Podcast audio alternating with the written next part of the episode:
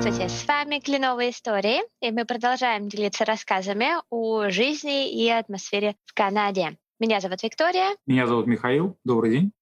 И сегодня мы расскажем вам про недвижимость в Канаде и о том, где тут можно жить, где можно найти жилье. Я на самом деле недавно живу в Канаде, и для меня этот вопрос, он такой пока что еще не очень ясный. Миш, давай ты начнешь с того, что расскажешь, где в принципе можно жить в Канаде в плане жилья. В Канаде можно жить, э, наверное, в двух таких, если на большие категории поделить, то две большие категории жилья. Это категория жилья в наем и категории жилья в собственности. А дальше каждая из этих категорий может делиться на дополнительные подвиды. И жилье в наем — это может быть кондо, это может быть дом отдельный, это могут быть отдельные помещения в доме. Ну, например, часто студенты снимают подвал, например. Часто бывает так, что дом поделен на несколько частей, которые очень похожи на апартаменты в доме. Кондо — это, конечно, самый распространенный вид жилья в найм. И если жилье брать в собственность, то это тоже будет либо кондо, либо это отдельно стоящий дом. Вот такие основные категории.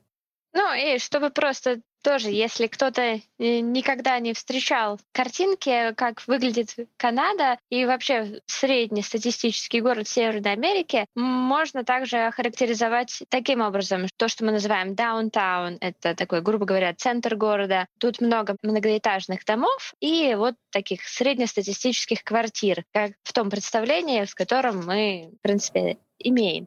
А если говорить про расстояние немного дальше от центра, то там уже находятся малоэтажные здания, два-три этажа. Чаще всего это частные дома. Там люди живут, которые ими владеют, либо это люди, которые, например, их сдают, эти дома. Вот я как ньюкамер, на самом деле, не очень долго я страдала выбором жилья, но мне очень было интересно, что в тот момент, когда у меня стоял этот вопрос, и когда мы обратились к тебе с этим вопросом, ты дал очень интересную характеристику того места, где жилье лучше искать. Ищите место, где много деревьев. На меня это произвело очень сильное впечатление, и я реально нашла то место, где очень много деревьев, и оно реально хорошее. Вот давай поговорим про хорошие такие места, где приятно жить, и, с другой стороны, такие, скажем, места, где, может быть, не совсем приятно, но тоже можно жить. В Канаде, как правило, можно жить везде. Все зависит от того, насколько у вас уровень толерантности высокий или низкий. То, что вот называется, с этого можно начать, с того, что ты назвала даунтауном, или там,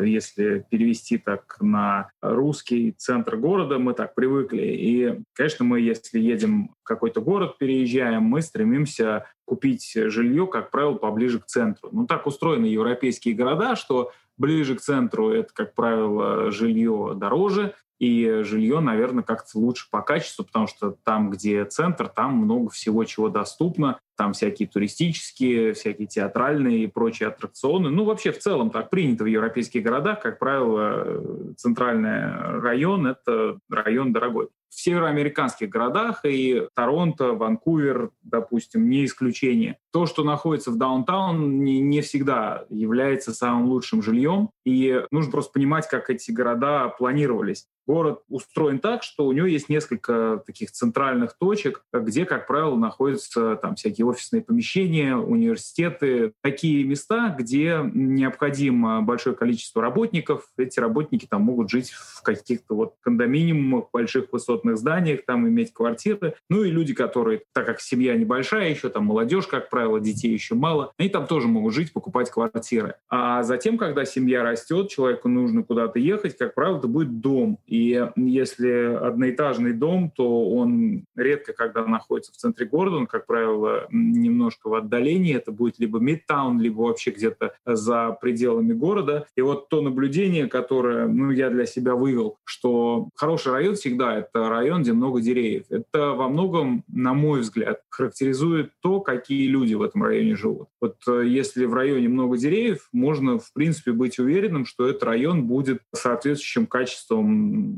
населяющих его людей. Это будут люди, которые следят за тем, что их окружает, люди, которые следят в том числе и за деревьями. И каким-то образом вот этот симбиоз в конце концов превращается в такое свидетельство. Заезжаешь в район, не надо вообще ни на что смотреть. Первое, на что ты можешь обратить внимание, это состояние деревьев. Если деревья в хорошем состоянии, даже если они невысокие, но их много, все, можешь считать, что район хороший. Как только заехал, район лысый, ни дерева нет, ничего, район может быть очень старый, но там ничего нет, вот все, значит, считай, что в районе что-то что неправильно, что-то не так. Вот я это много раз уже наблюдение применял к разным районам, и всегда работает. Почему вот так вот?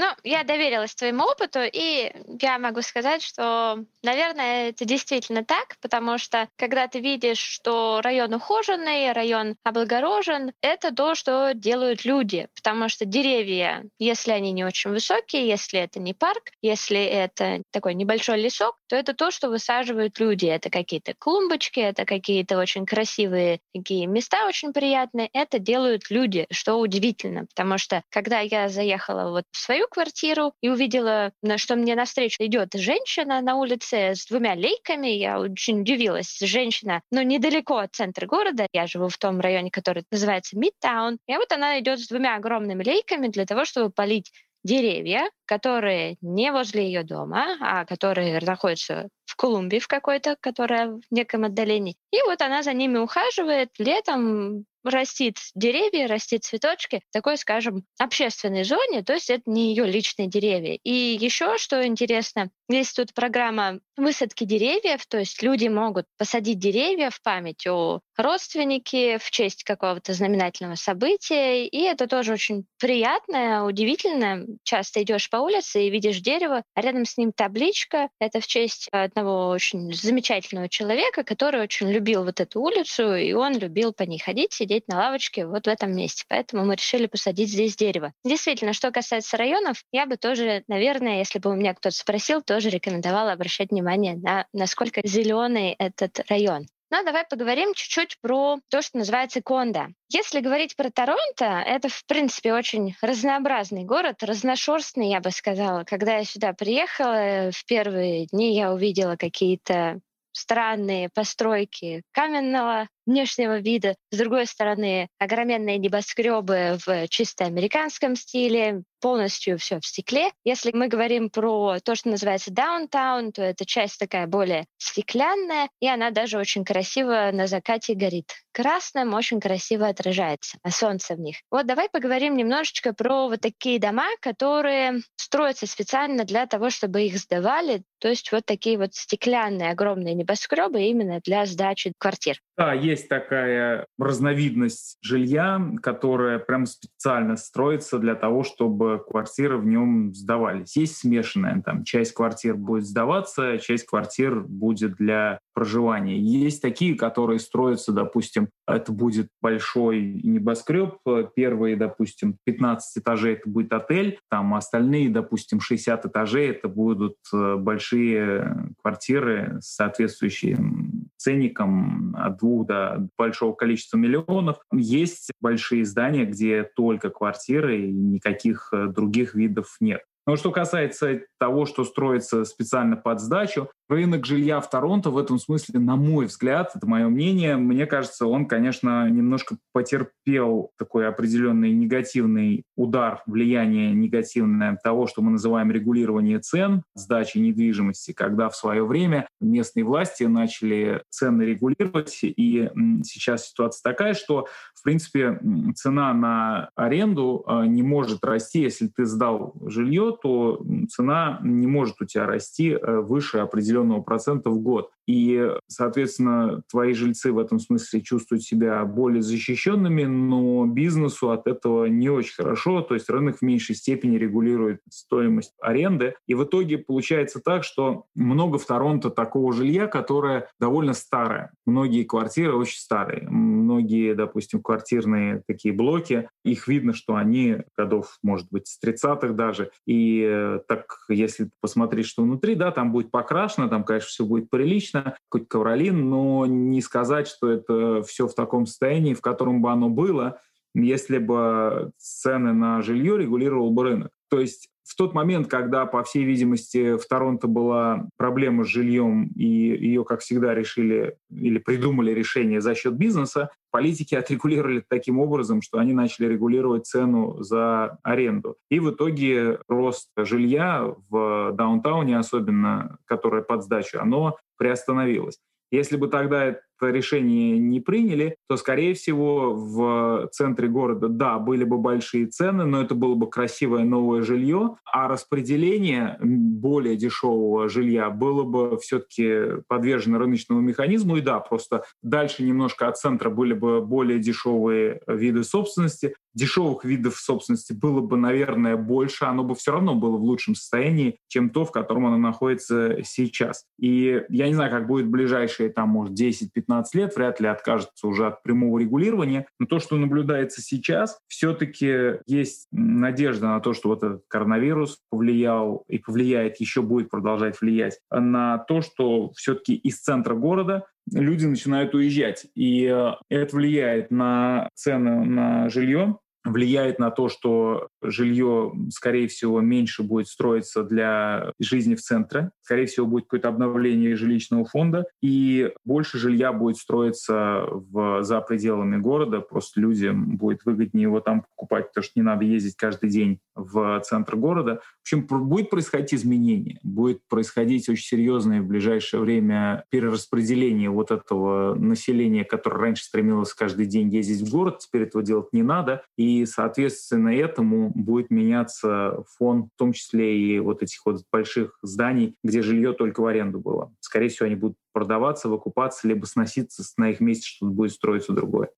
Да, очень интересное замечание, потому что э, можно увидеть э, каждый день почти новости, что цены на жилье падают, но на самом деле я бы не сказала, что цену на аренду, на аренду вот в том месте, где я живу, это Мидтаун Торонто, что-то упало, потому что на самом деле, может быть, и падает, но тогда это падает в даунтауне, потому что там действительно те люди, которые снимали жилье рядом со своими офисами, им нет больше такой необходимости этого делать, и поэтому они съезжают куда-нибудь за город для того, чтобы работать удаленно, потому что здесь у нас все еще локдаун, и многие действительно работают из дома. Но давай поговорим немножечко про вот сами эти кондо, потому что это очень интересное явление. В Москве ты можешь снять жилье. В принципе, у любой бабушки, у любой семьи, неважно, вы можно нанять риэлтора, который поможет тебе подобрать жилье, можно договориться с каким-то другом для того, чтобы он тебе сдавал жилье. Здесь это работает совершенно не так, потому что я вижу, что это определенный бизнес, и он на самом деле на подъеме в Торонто. Давай поговорим немножечко об этом, потому что здесь на самом деле цены на съем жилья по сравнению с Москвой, казалось бы, одним из самых дорогих городов мира, они, можно сказать, заоблачные. Если я бы снимала за те же деньги квартиру в Москве, которую я снимаю здесь, это было бы в три раза больше помещения, чем э, то, где я сейчас живу. И на самом деле можно сказать, что квартиры э, здесь более просторные, но тем не менее цены на них очень интересно регулируются. Например, я живу в квартире, которая в два раза меньше, чем у моих соседей, и плачу больше, чем они, что очень интересно, потому что цены здесь э, регулируются совсем по-другому. И с одной стороны они привлекают людей, а с другой стороны они отталкивают. Давай об этом поговорим.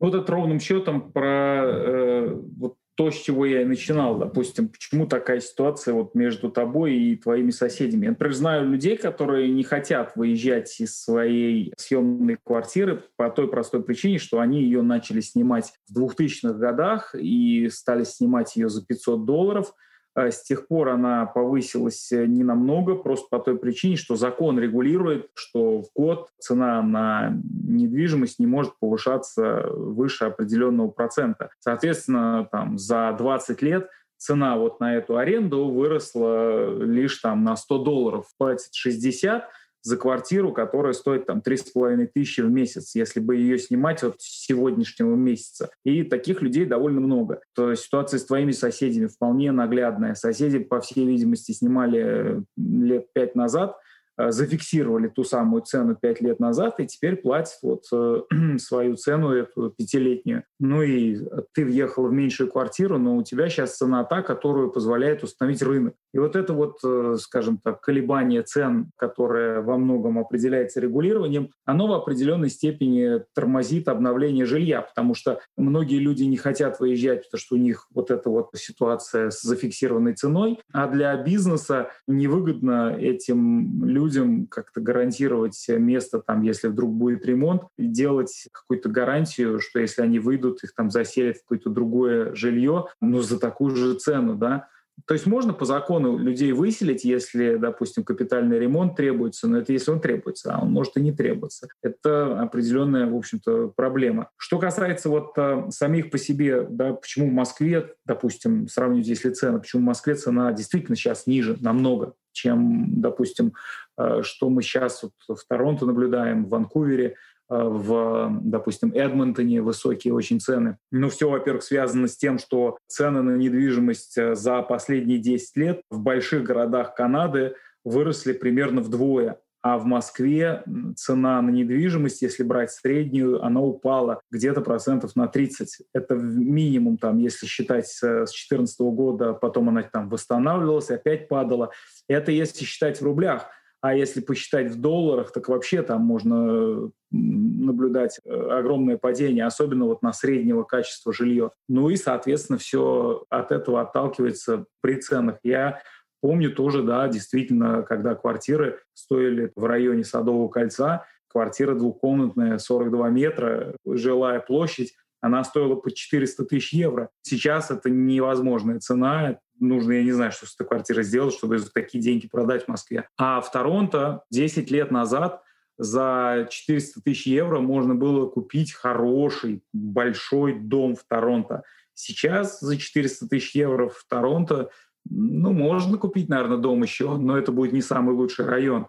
То есть цены существенно выросли. Ну а отсюда выросла и аренда. Плюс в аренду в Торонто, конечно, входит э, обслуживание кондоминиума. Если брать, допустим, кондоминиум обычный, котором я или ты можем купить квартиру, то цена квартиры, допустим, при там, средней цене может быть 500 тысяч канадских долларов. Помимо цены я еще каждый месяц буду платить за так называемые amenities, ну там удобства в виде бассейна, там сауны, которые, как правило, в кондо есть. Плюс сюда будет входить э, соответствующее там, обслуживание этого кондоминиума, которое закладывается в вот эту дополнительную цену, кондофи она называется. И, э, допустим, если у меня новый дом, вот я купил дом, который построился вчера, кондофи, если дом с бассейном, и у меня трехкомнатная квартира, кондофи будет примерно 700 долларов в месяц. А если это старый дом, и при том же самом бассейне и, э, допустим, там каком-то спортивном фитнес-центре, там, может быть, сауна будет еще, это вот нормальное такое, примерный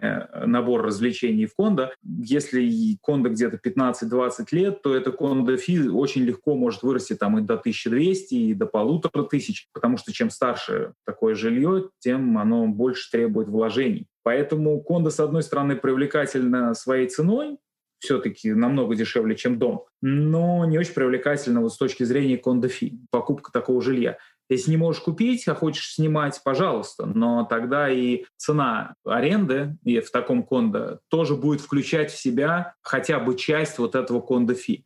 И поэтому такая цена, как ты сказала, заоблачная. Да, вот интересно еще тоже про услуги. Просто для меня это было шоком узнать, что не предусматривают съемные квартиры в Торонто стиральную машину, но могут предусматривать посудомоечную машину. Стиральные машины здесь располагаются, как правило, в такой, скажем, общественной зоне, которая делится между несколькими жильцами, в принципе, всеми жильцами, которые проживают. И удивительно, но эта тенденция распространяется и на многоэтажные дома, где квартиры сдаются, построенные в 70-х годах, 80-х, например, как в моем доме. И также можно увидеть ту же самую систему и в современных домах, где, казалось бы, почему бы и не предусмотреть установку стиральной машины. Вот это что-то чисто такое североамериканское и такая боль для всех тех, кто приезжает, переезжает приезжает в Канаду и понимает, что им приходится платить за каждую стирку. И стирать нужно в общественных стиральных машинах. Стирка, кстати, для сведения, в среднем стоит 2 доллара, 2 канадских доллара. Плюс, если хочется сушку, тоже около 2 долларов. Миш, давай расскажешь, почему так? Почему это вот такая некая фишка в съемных квартирах? Да, это часть такой э, культуры, назовем это так, жизни в съемной квартире. На самом деле сейчас вот есть э, новые кондо, там во многих квартирах предусмотрены эти все стиральные машины, но многие кондо, которые сравнительно недавно были построены, все еще имеют вот такой недостаток, когда на много квартир есть одна стиральная машина, которая еще и э, на ней висит такой специальный прибор, который считает э, деньги. Либо, ну, то есть туда сбрасываешь монетки, либо вот в более современных кондо есть карточка, тебе дают эту карточку, ты на эту карточку кладешь деньги и к этой карточкой потом расплачиваешься. Тут надо отметить, что вот этот бизнес, э, так называемый постирочный, он был вполне развит, наверное, где-то до середины 2000-х годов, где на каждом шагу можно было, как в Нью-Йорке, вот, кто люди жили, тоже знают, да, там на каждом углу есть вот такой вот вид бизнеса. И он, в принципе, в кондо тоже очень развит был, когда хозяин кондо, либо у квартир в кондо может быть несколько хозяев, и, соответственно, каждый может там себе поставить э, стиральную машину с вот этой вот собирателем денег и таким образом еще дополнительно зарабатывать себе. Это как бы такой вид малого бизнеса. Теперь почему, с чем это связано? С одной стороны, в старых домах Просто дом не предусматривал возможность э, вот этого быстрого слива из стиральной машинки. Оно же все-таки идет под определенным давлением, вся эта вода. И в старом доме, э, допустим, если каждый себе установит такую машинку и в какой-то момент будет стирать 3-4 машинки одновременно, то могут возникнуть там проблемы с трубами, и, в общем, это все чревато да, определенными потерями. С другой стороны, как я сказал, это дополнительный источник дохода. Дальше, я, честно говоря, тоже привыкал, когда мы снимали квартиру, я тоже привыкал к этому явлению, но к нему, в принципе, привыкаешь, как-то выстраиваешь свою жизнь, что вот у тебя там в определенный день э, есть какая-то определенная система, по которой ты регулируешь свою жизнь, ты стираешь. Не скажу, что это прямо уж до такой степени у тебя прямо портит твою жизнь, Особенно принимая во внимание, что со студенческих лет ты так воспитываешься. У тебя в твоем этом дормиторе, в студенческом общежитии, у тебя та же самая ровно система, потом ты поехал в кондо, та же самая система, и так ты вот по жизни, и только вот когда ты себе купил дом или там свою квартиру, вот ты приехал, ах, две машинки стоят обязательно. У тебя стиральная машинка, у тебя сушилка. Никто не вешает на улице белье, оно не, не висит на этих вот там балконах или там каких-то э, на заднем дворе, на каких-то палках. Это все сушится в сушилках. Вот когда ты уже себе можешь позволить э, покупку своего собственного жилья, тогда все прекрасно. Ты уже не скован вот этой удивительной традицией стирать э, со всеми вместе. Да, но традиция очень интересная, и к ней реально нужно подготовиться морально. Я не была морально готова, и для меня это был шок. Мне казалось, что такое бывает только, я не знаю, в сериале «Друзья», но на самом деле это так, и ты встречаешься внизу, наши стиралки расположены в подвале. Про подвал мы еще отдельно сейчас поговорим, но вот в подвале ты встречаешься со своими соседскими бабулями и обсуждаешь, кто как что стирает, кто чем, и прекрасно проводишь время. Причем тоже стоит заметить, что стиралки э, североамериканские имеют свои особенности, и нельзя, например, выбрать какие-то супер режимы. Обычно это максимум три примерно режима, в которых можно стирать. Это быстро, совсем быстро, быстро, чуть-чуть быстро и, ну ладно, чуть-чуть подольше. Вот примерно так это выглядит. И плюс выставляешь температуру. Для меня лично стиральная машина — это боль. Я ее переживаю и готовлю всех, кто планирует переселение в Канаду, к этому основательно готовиться. Другая особенность тоже э, жизни в кондо, что здесь э, есть такая, как я люблю говорить, надирательница. То есть, когда ты снимаешь квартиру, обязательно есть какая-то семейная пара в вот этом помещении, в этом здании, которая берет на себя обязанность обслуживать дом. Как правило, это семейная пара, муж и жена. Жена, она может пылесосить, ходить по этажам, муж может что-то э, ремонтировать, если нужно. Но вот такая система есть, и это тоже некий сервис, который вкладывается в цену аренды, и, соответственно, к этому тоже нужно быть готовым, что будет некий надзор, и можно получить иногда и по шапке за какие-нибудь неправильные свои действия. Но очень интересно складывается то отношение с этими, как их правильно называют, не надзирательницы. Здесь она называется superintendent, но как называть по-русски, я не знаю, такая местная какая-то Марья Ивановна, которая вот... Комендант у нас как Комендант, вот, точно. Да, это тоже то, к чему придется, наверное, привыкнуть, то есть к взаимодействию с этими людьми тоже обязательно нужно быть готовыми. И что касается кондо, ну вот таких вот зданий, где сдаются квартиры, очень интересно, в принципе, организована жизнь, то есть люди, они более-менее знают друг друга, начинают какие-то взаимоотношения, как правило. Вот я, например, знаю большинство своих соседей в моем доме, в основном бабули и дедули, как я их называю, и с ними тоже складываются какие-то дружеские отношения, то есть очень интересная атмосфера в здании. Наверное, там, где дома более современные, более, может быть, дорогие и молодежные, там какая-то другая атмосфера и какие-то другие люди. Ну, а теперь, наверное, давай перейдем к другому типу жилью. Или у тебя есть что добавить про съемное жилье? Может быть, твой личный опыт? Да, я могу сказать, что кондо это такой опыт, который, наверное, придется каждому, ну, за исключением тех, кто сразу там приезжает. Таких, кстати, много, кто едет из э, наших стран и сразу готов купить жилье. Там ребята из Израиля вот едут очень часто, у них уже готовые деньги, потому что в Израиле жилье тоже космических денег стоит. Многие, в принципе, из Москвы готовы практически сразу купить.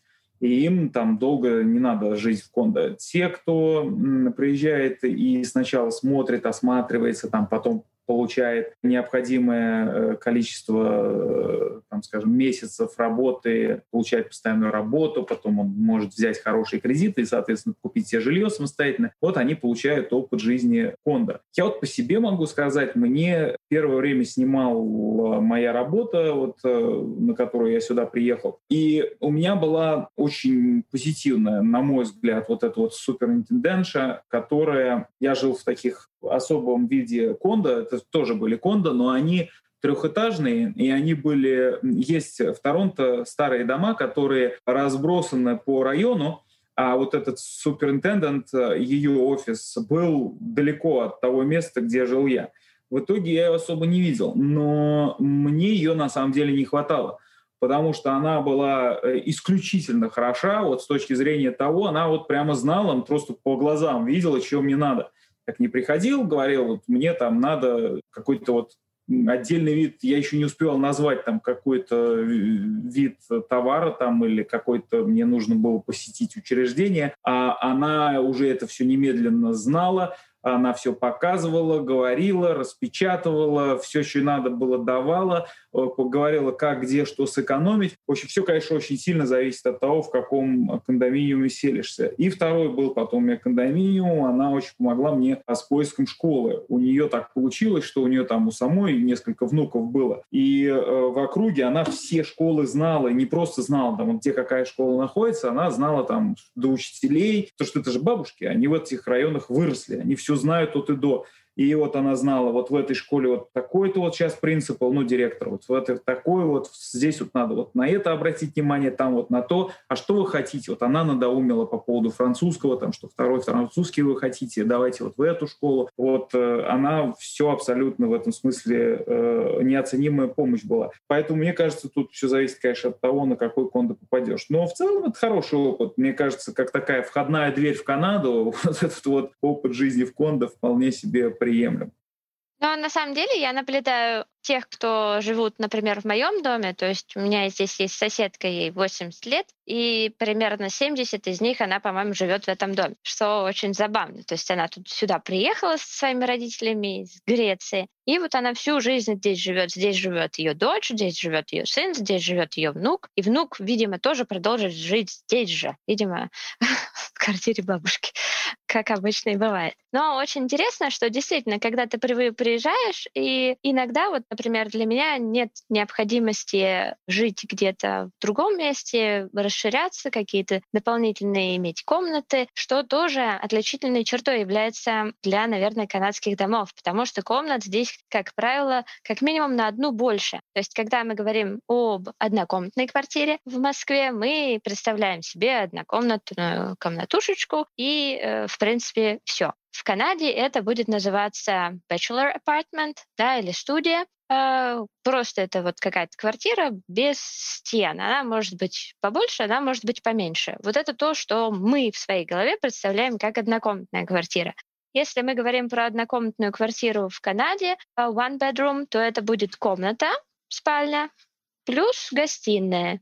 Дополнительно будет кухня, она может быть отделена от гостиной, может быть не отделена такой обеденной зоны. Но меня удивил тот факт, что они здесь в принципе больше и комнаты больше. То есть вот эта вот какая-то необходимость дополнительного пространства помимо своей спальни, какой-то вот воздух, что ли, я не знаю. Вот здесь это чувствуется, и, в принципе, чувствуется сразу, как только ты заезжаешь, потому что я чувствую это пространство. Хотя говорят, э, что в современных, более современных домах квартиры гораздо меньше, но, наверное, они к московским каким-то стандартам уже становятся ближе. Действительно, есть э, разные э, временные такие отрезки, когда стандарты постройки жилья менялись. Я вот э, сейчас надеюсь на то, что вновь будет изменение стандартов, э, и жилье будет еще более комфортным, вот современное жилье, которое строят. Потому что где-то с середины 90-х, наверное, до 2010 наверное, года, может, даже еще дольше, может, до 2013 года, был такой период, когда строительство позволяли, во-первых, делать все вот эти вот квартиры с низкими потолками. Заходишь, у тебя потолок очень низкий, у меня в подвале такой потолок. А во-вторых, с маленькими окнами. Есть квартиры такие с маленькими окнами. Вот, например, мне, например, сейчас очень непривычно жить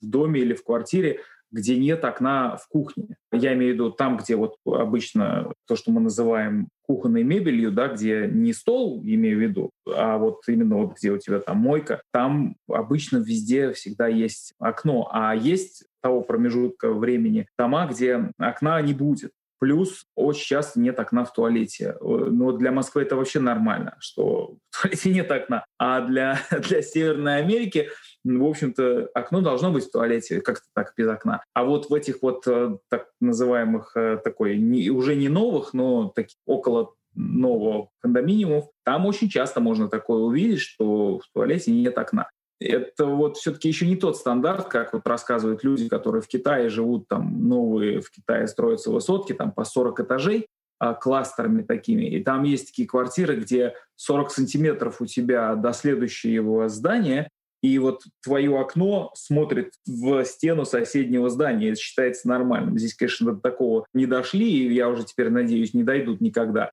Но да, есть э, такие кондоминиумы, где, конечно, по стандартам квартиры маленькие, комнаты небольшие. А есть, кстати, дома, тоже кондоминиумы, где на третьем, на четвертом этаже, то есть на высотное здание, камины есть. Вот я такие дома видел, шикарно, огромные потолки, камин, большие комнаты. Все зависит от того, в каком времени строился дом. Вот, кстати, добавлю немножечко про квартиры, вот, которые на высоких этажах. Например, в моем здании есть э, шестой этаж, официально как бы пять, но вот шестой этаж — это пентхаус, можно так его назвать и у них очень большая терраса. Вот отличительной чертой, наверное, для меня очень серьезной жизни в Канаде это являются гуси. И вот каждую весну я наблюдаю, что в отражении стекла у моих соседей на вот этом их патио пасутся гуси. И вот на здании напротив то же самое. Все время можно наблюдать каждую весну. Гуси любят гнездиться в этих местах почему-то. Их очень привлекают пяти-шестиэтажные здания, на которых они могут э, сидеть и наблюдать, видимо, окрестности. Да, такое есть, то есть можно также найти дома с э, пентхаусами. Можно сказать, что они разные по цене, разные ценовой категории, но вот на них можно устраивать барбекюшницы, барбекю ставить и в целом наслаждаться жизнью. И вот, кстати, про барбекю. А, удивительно, что в московских квартирах, когда мы, в принципе, идем по улице и смотрим на балкон, мы можем увидеть самокат, мы можем увидеть снегоход, мы можем увидеть лыжи, мы можем увидеть, в принципе, все, что угодно. Это такая национальная русская черта — балкон. Русский балкон, он выглядит так. Что, как выглядит канадский балкон? Это цветочки, столик, стульчик и барбекюшница. В принципе, все. Может, э, Миш, ты тоже что-нибудь добавишь? Про балконы. Да, балкон, действительно, я тоже был в свое время удивлен, когда увидел, сколько на балконах э, стоит вот этих вот барбекюшниц.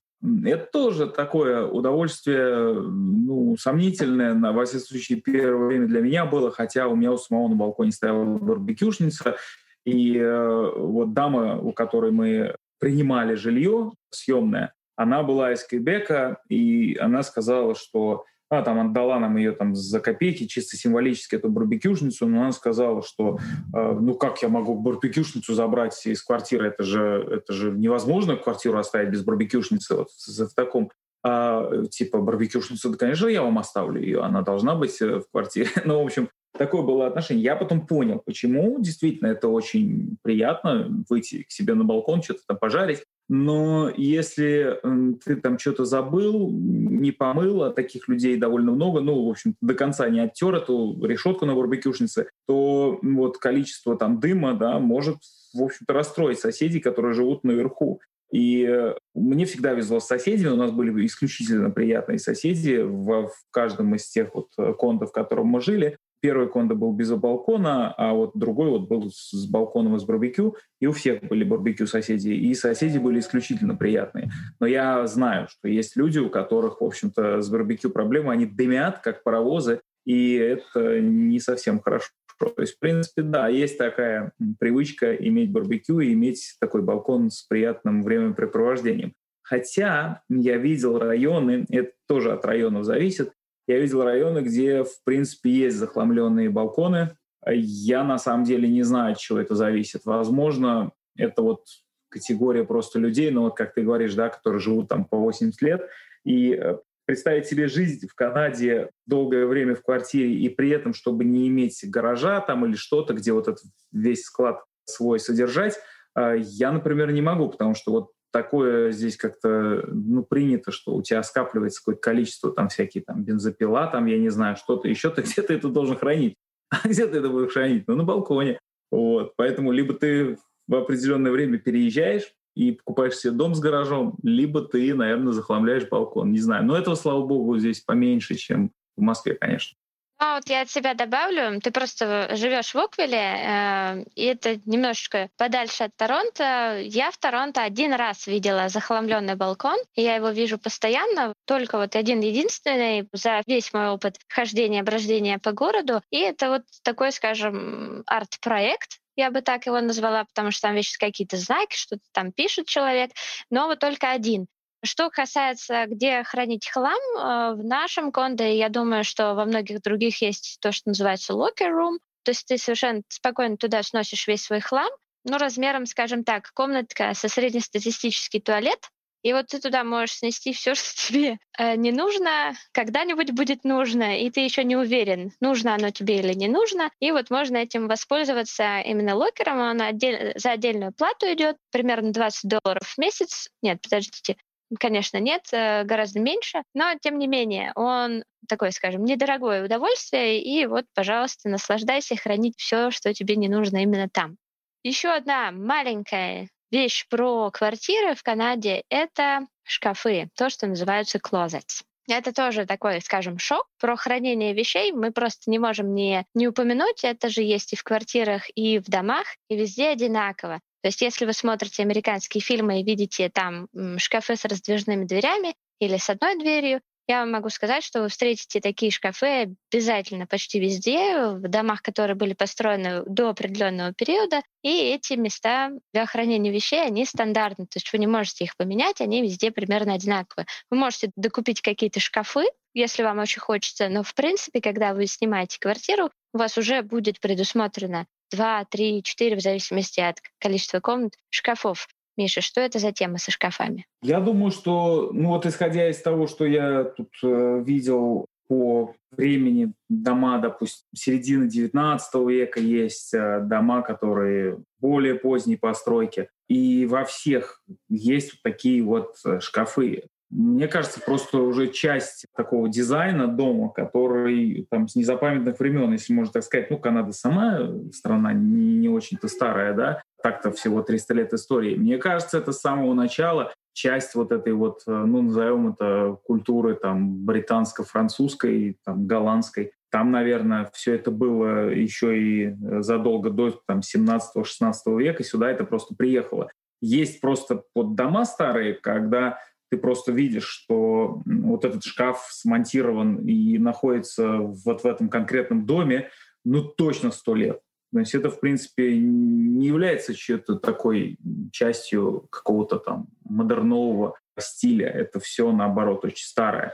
Просто в новых домах эти шкафы, там, купе или какие-то раздвижные, они просто на новых таких э, установлены э, креплениях, а старые вот они будут там со всякими скрипящими приспособлениями, как в амбаре. Но, в общем-то, да, это часть такая. И очень много, в принципе, в домах, которые так ну, довольно старые, будет шкафов, куда ты реально можешь войти. То есть у тебя будет walk-in closet. Тоже я сначала думал, что это вот часть современного дома. Да нет, это, в принципе... Конечно, дома сейчас строят огромные, причем средняя семья будет иметь, ну, иметь возможность купить огромный дом. То, что в XIX веке, конечно, мог иметь только зажиточный помещик. Но вот основа того, что должно быть в доме, она, наверное, еще из тех времен. Ну, во всяком случае, количество туалетов там всегда будет 2, 3, 4, 5, ни в коем случае не один. И вот эти шкафы, это да, это отдельная часть.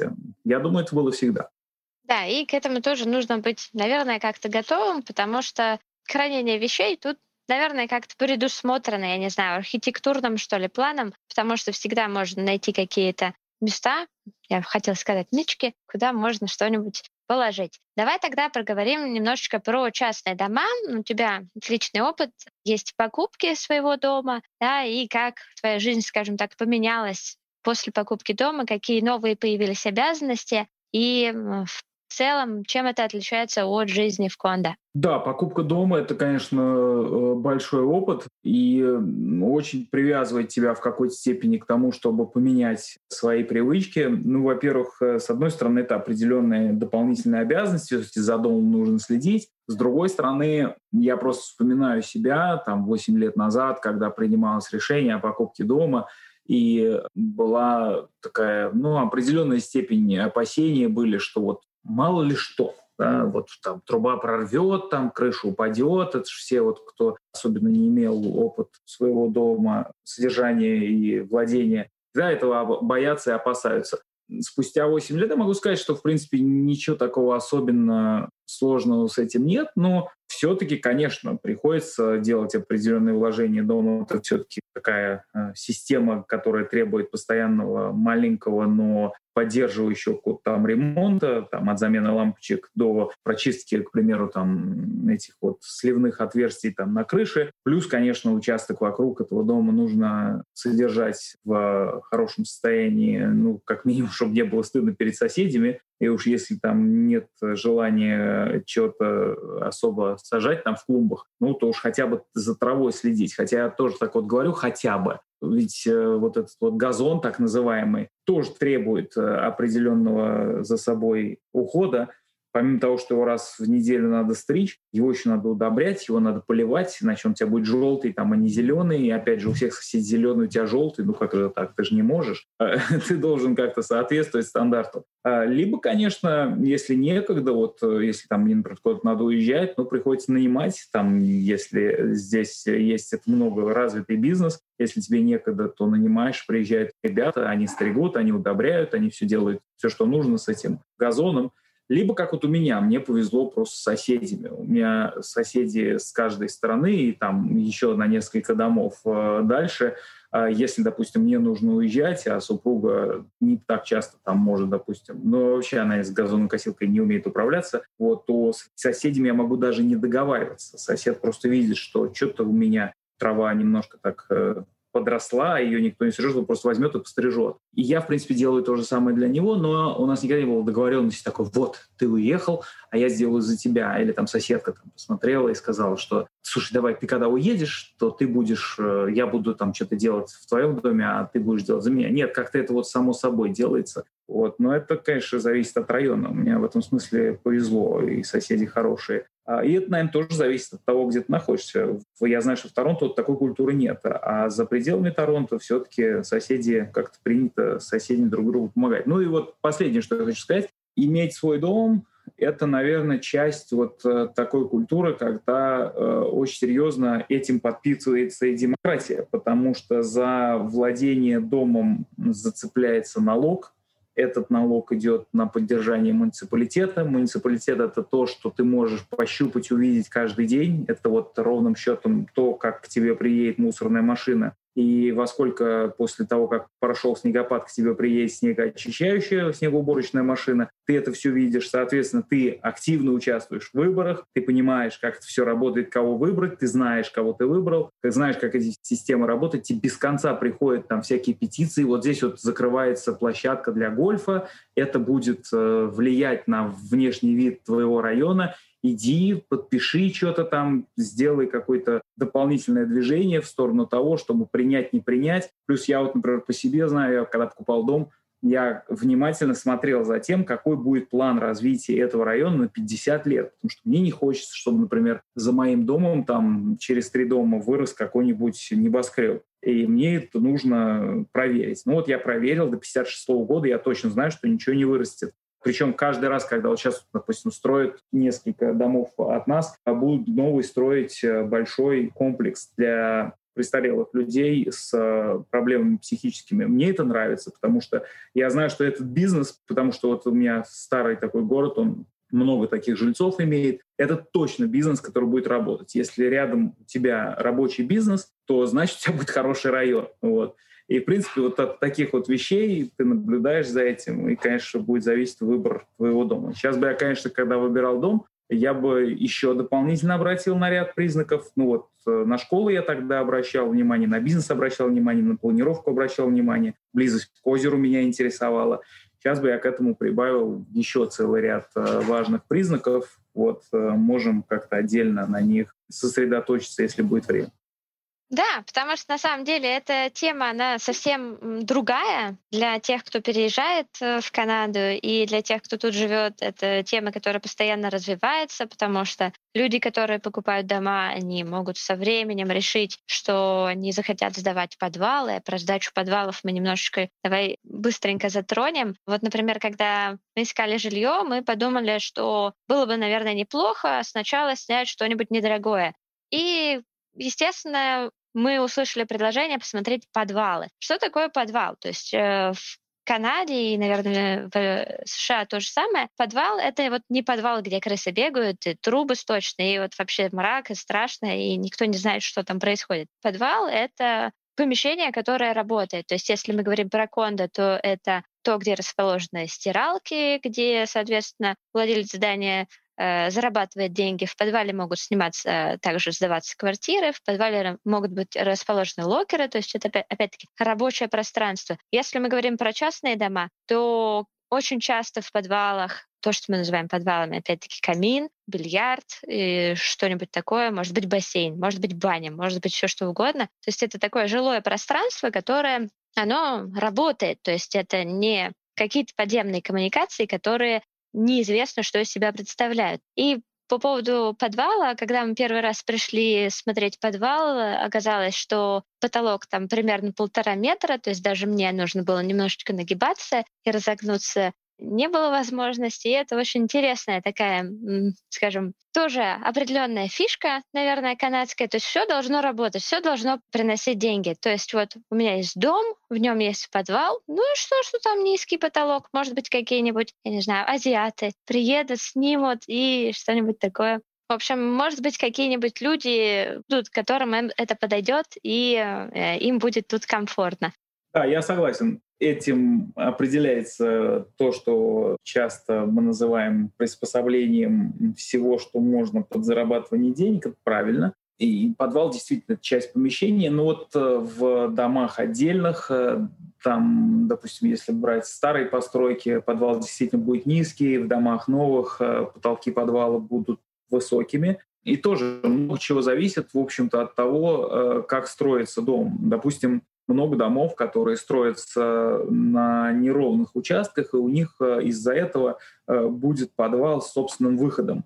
А, ну вот, когда у тебя, грубо говоря, ярусная такая постройка, и, соответственно, у тебя вроде как и подвал, но с другой стороны из этого подвала есть возможность выходить на такую маленькую террасу. Есть э, подвалы с отдельным выходом в виде двери, и так специально прорывается этот отдельный выход. И этот подвал хорош, э, потому что его можно сдавать в аренду. кто снимает такие помещения, подвалы эти, это, как правило, студенты. Там есть свой санузел, там есть своя маленькая кухня, там есть э, одна, две, три комнаты, в зависимости от того, какого размера дом. И это вполне себе нормальное жилье. Я, честно говоря, в свое время, когда там в Канаду только приехал, и была ситуация, когда мне нужно было подыскать жилье знакомым, которые хотели э, приехать, э, но у них э, было довольно тяжело с э, устройством. А они сначала приехали в Галифакс, потом приехали сюда, и вот э, в виду в Торонто. И этот переезд, в общем-то, почти всю сумму их в виде там сбережений, которые они скопили для переезда, он у них всю съел. В итоге они хотели снять подвал. И мне вообще казалось, что подвал это невозможно для жилья, ну это же сырость, это же вы будете там плохо жить и все. Только потом, вот когда я им помогал в этом э, поиске, я понял, что нет, это совершенно не так. И подвал будет в два раза дешевле стоить, чем снимать жилье в, допустим, квартире но это совершенно не значит, что в подвале будет плохо жить. Особенно если вот речь идет о, допустим, студенте, если у студента, а может быть два-три студента, там, ну, всегда проблемы есть э, с деньгами, а, ну и хорошо, пусть живут в подвале. Э, ничего плохого в этом нет. Просто ты же видишь, там, допустим, запах есть или нет. Я могу сказать, что у меня был опыт проживания там несколько недель в подвале в Африке. Вот это опыт. Вот здесь, я могу сказать, что это совершенно нормальное место, где ты можешь жить, и никаких там крыс, никакого запаха, там насекомых, ничего не будет, все вполне нормально. Но дешево. Вот. Конечно, не пожелаю я никому долго жить так, но пару лет прожить можно, не проблема.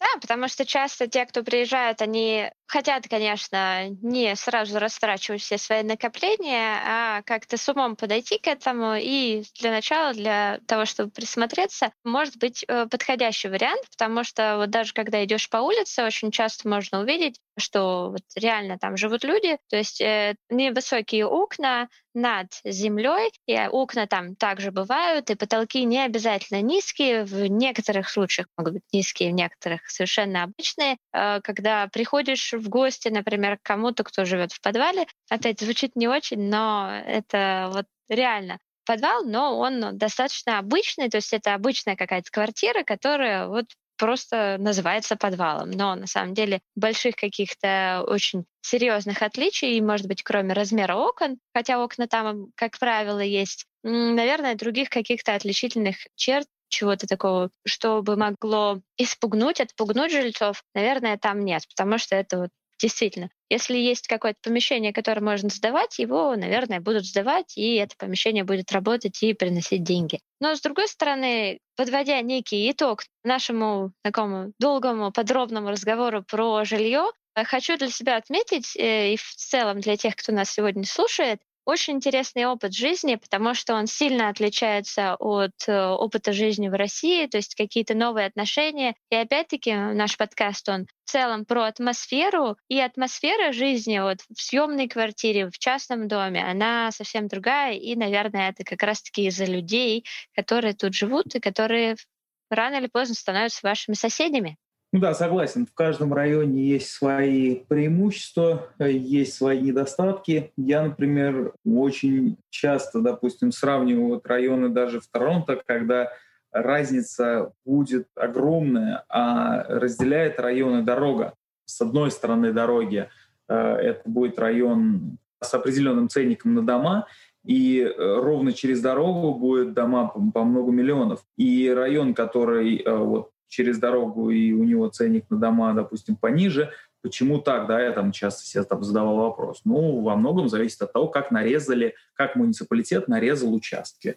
Допустим, вот там, где многомиллионные дома, там участки большие, а там, где поменьше цена, там будут участки маленькие, или там будут вот эти вот так называемые двойной дуплекс, или там таунхаусы, а там вот где побольше, там отдельные дома. Ну, в общем, планирование города во многом влияет на то, как вот как такое лоскутное одеяло. Город, он состоит из таких маленьких районов, райончиков, и там будут у тебя определенные довольно атмосферные, в общем-то, отличия. Там где-то у тебя будет жить вот, там, португальский район, да, и там будут жить вот представители там какой-то португальской культуры, там будет какой-то португальский ресторанчик, там будут вот люди очень часто разговаривать на португальском. Там вот район там какой-нибудь маленькая Куба, есть район там маленькая Италия, вот. Есть Чайна-таун, естественно, и, в общем-то, как правило, в центре города, и там довольно дорогое жилье.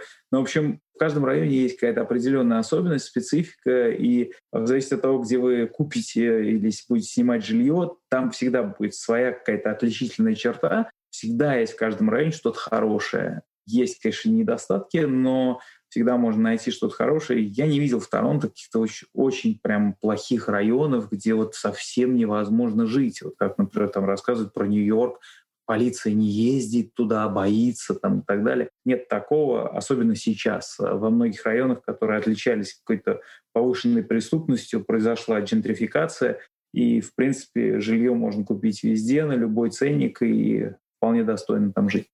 Да, ну про районы мы еще отдельно поговорим и будем рады получить вопросы. Если у вас, наши дорогие слушатели и подписчики, есть вопросы, пожалуйста, присылайте. Мы будем рады их обсудить и рассказать вам про какие-то особенности жизни в Онтарио, потому что мы с Михаилом находимся в Онтарио. Если у вас есть какие-то вопросы по поводу переезда в Канаду и какие-то сомнения, опять-таки пишите, мы будем с радостью обсуждать разные темы, которые вам будут интересны.